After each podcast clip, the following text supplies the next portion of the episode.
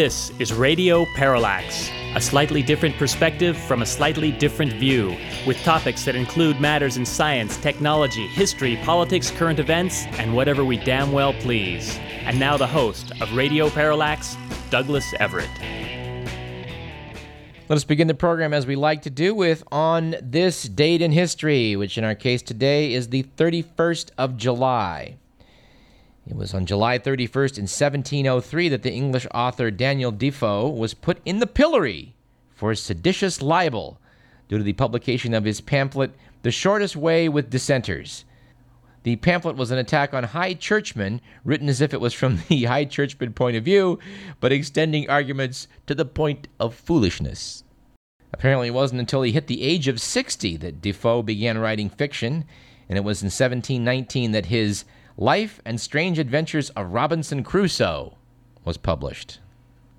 First in 1912, the first movie censorship regulation goes into effect. The U.S. government prohibited movies and photos of prize fights. And finally, it was on July 31st in 1954 that a six year U.S. research pro- program located in Los Angeles discovered that smog was caused by the chemical reaction of sunlight on auto and industrial emissions.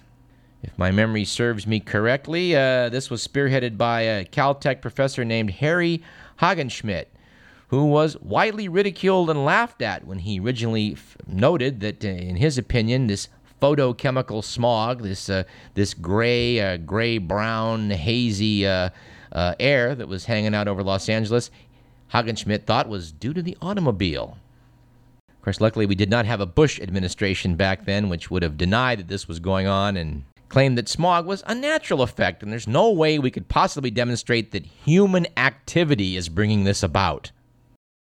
All right, our quote of the day comes from the late Senator Daniel Patrick Moynihan, who once said, Everyone's entitled to his own opinion, but not his own facts. Our quote of the day comes from Phyllis Diller, who said, Whatever you may look like, marry a man your own age. As your beauty fades, so will his eyesight.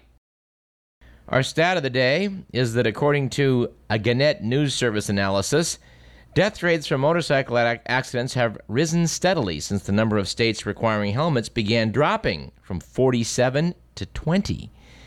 The annual death toll for motorcycles has now risen from 2160 to 4,810. That's 10% of all traffic fatalities. And I can appreciate the fact that riding with a helmet can can be a bummer, especially around the neighborhood at low speeds. But uh, you know, the helmet law does save a lot of lives. Although one unforeseen consequence of of the uh, helmet laws have been that there have been a lot fewer organ donors. So uh, you know, wear your helmet. Our joke of the day comes from Charlie Sheen who apparently was asked some years back on Saturday Night Live if he'd ever like the job that his father has playing the president on West Wing. To which he replied, I could never be the president. Think about it. I've abused cocaine. I've been arrested. I'm not a very smart guy. It's a big joke to think people will want someone like me just because his dad was president.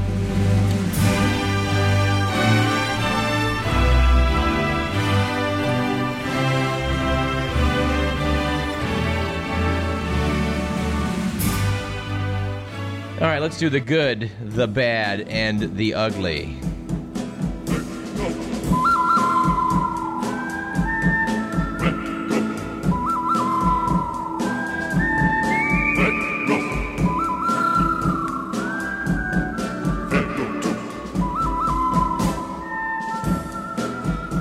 According to the Week magazine, it was a good week a couple weeks back for multitasking.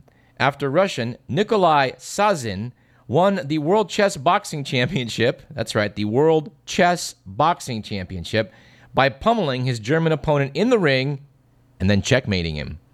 I took a lot of body blows in the fourth round, and that affected my concentration, said the loser, Frank Stoldt.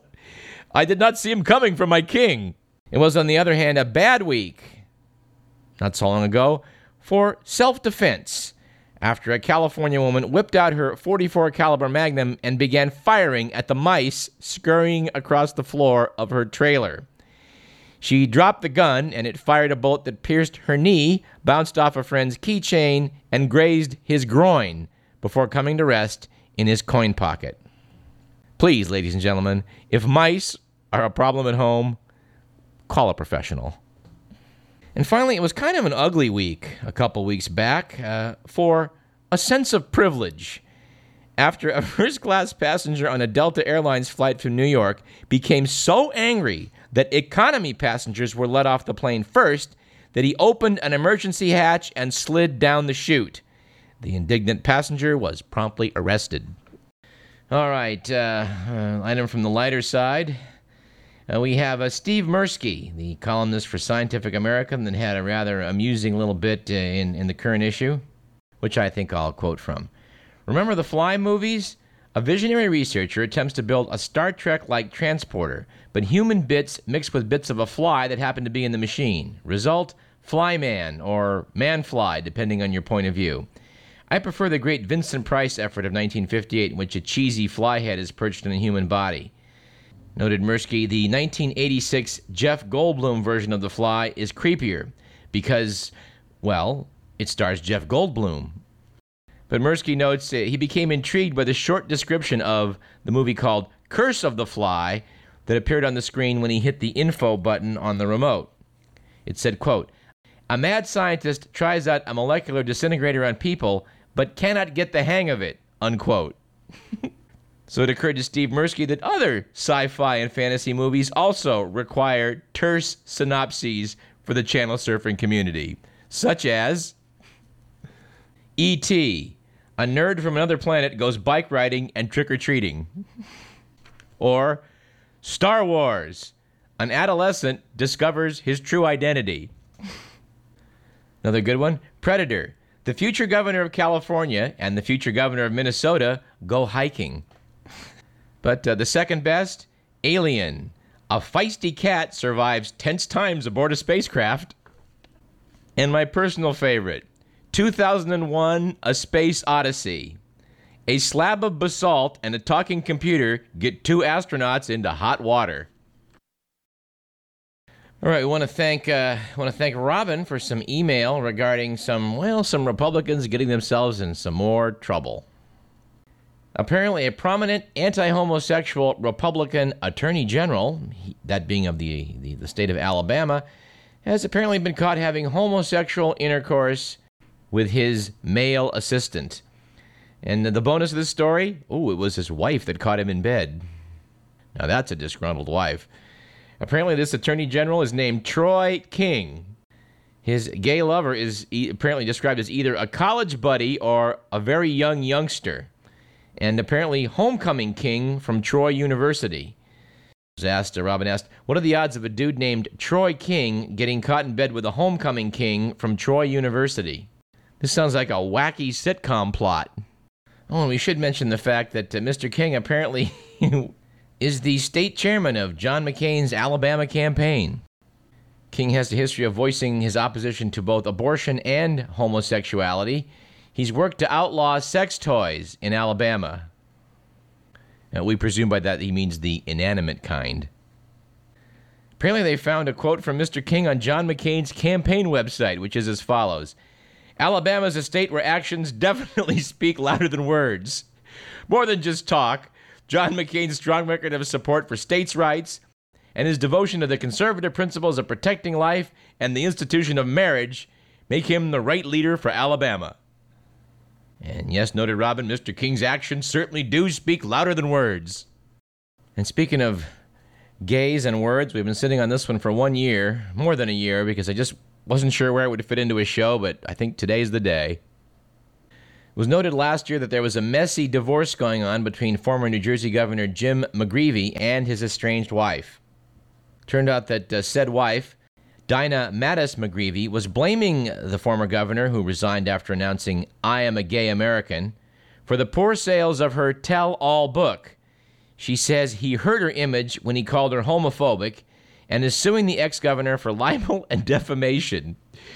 McGreevey responded that what really killed her book was her awful appearance on The Oprah Show, where she appeared in an inappropriate and ill fitting ball gown. And, quote, the fact that her book is poorly written and dull, And about all we can think of to say to that story is to add, well, yes, he is gay. On the algebra issue, I'd like to quote a letter from a high school senior, Eric Hansen from Elk Grove, who wrote the Sacramento Bee, noting that he was outraged that the state is mandating Algebra 1 in eighth grade. Eric noted that although he is an honors student, he struggled and was challenged to perform at his usual level when it came to algebra and geometry. I don't know, we said on this program many months ago algebra needs to be deleted from high school education and replaced with something we'd call practical math or perhaps scientific math. A huge percentage of people that graduate high school these days can't make change.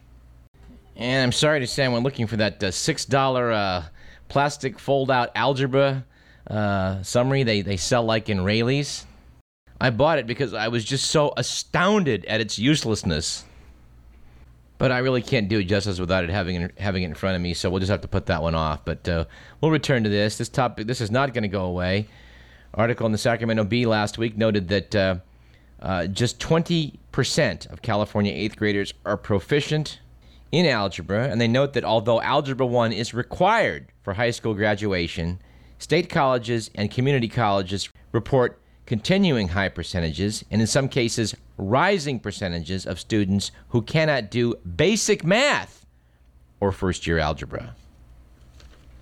An article in the Bee noted that uh, they quoted uh, the president of Miyamoto International Structural Engineers, who said, I use algebra every day.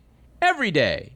And, uh, you know, not to say it's not an important topic, but the way it has been taught in California for the past generation, oh, it just needs to be just, just changed or thrown out. And in other academic matters, I was listening to, uh, to Tom and Ray, the, the Tappet brothers, Click and Clack. And uh, a caller mentioned something about, uh, you know, the farms. I just caught the end of it, talking about the farms. Says, oh, yeah, we were just out there. And by the description, it was clear they were referring to UC Davis. And indeed, the wisecracking automotive wizards of National Public Radio did uh, pay a visit to Davis here uh, recently. They were hosting a documentary titled Cars of the Future for PBS's uh, Nova. And as part of this, they dropped by the UC uh, Davis shop of Professor Andrew Frank. And although I'm sorry to say I missed it, I guess the program aired on PBS last April. And, uh, you know, we're big fans of, of the Magliozzi brothers and hope to have them uh, on this program at some point in the future, and, and we, we might they're doing uh, they're doing very well. I mean, the, their show is, is is allegedly about auto repair, but it's about you know it's about critical thinking and having a, you know a lot of fun while they're doing it. And they they've also expanded into a cartoon, which is actually pretty funny. We got that from UC Davis Magazine, which also noted that uh, former Radio Parallax guest, uh, Chancellor Larry Vanderhoef, is retiring. The man who's been UC Davis is only their fifth chancellor, is going to step down in June of next year. The article about him noted that UC Davis is now ranked eighth among all U.S. universities in contributions to society, according to the Washington Monthly, and according to U.S. News and World Report, is now ranked 11th among U.S. public universities. Anyway, congratulations to UC Davis. Let's take a short break. I'm Douglas Everett. You're listening to Radio Parallax.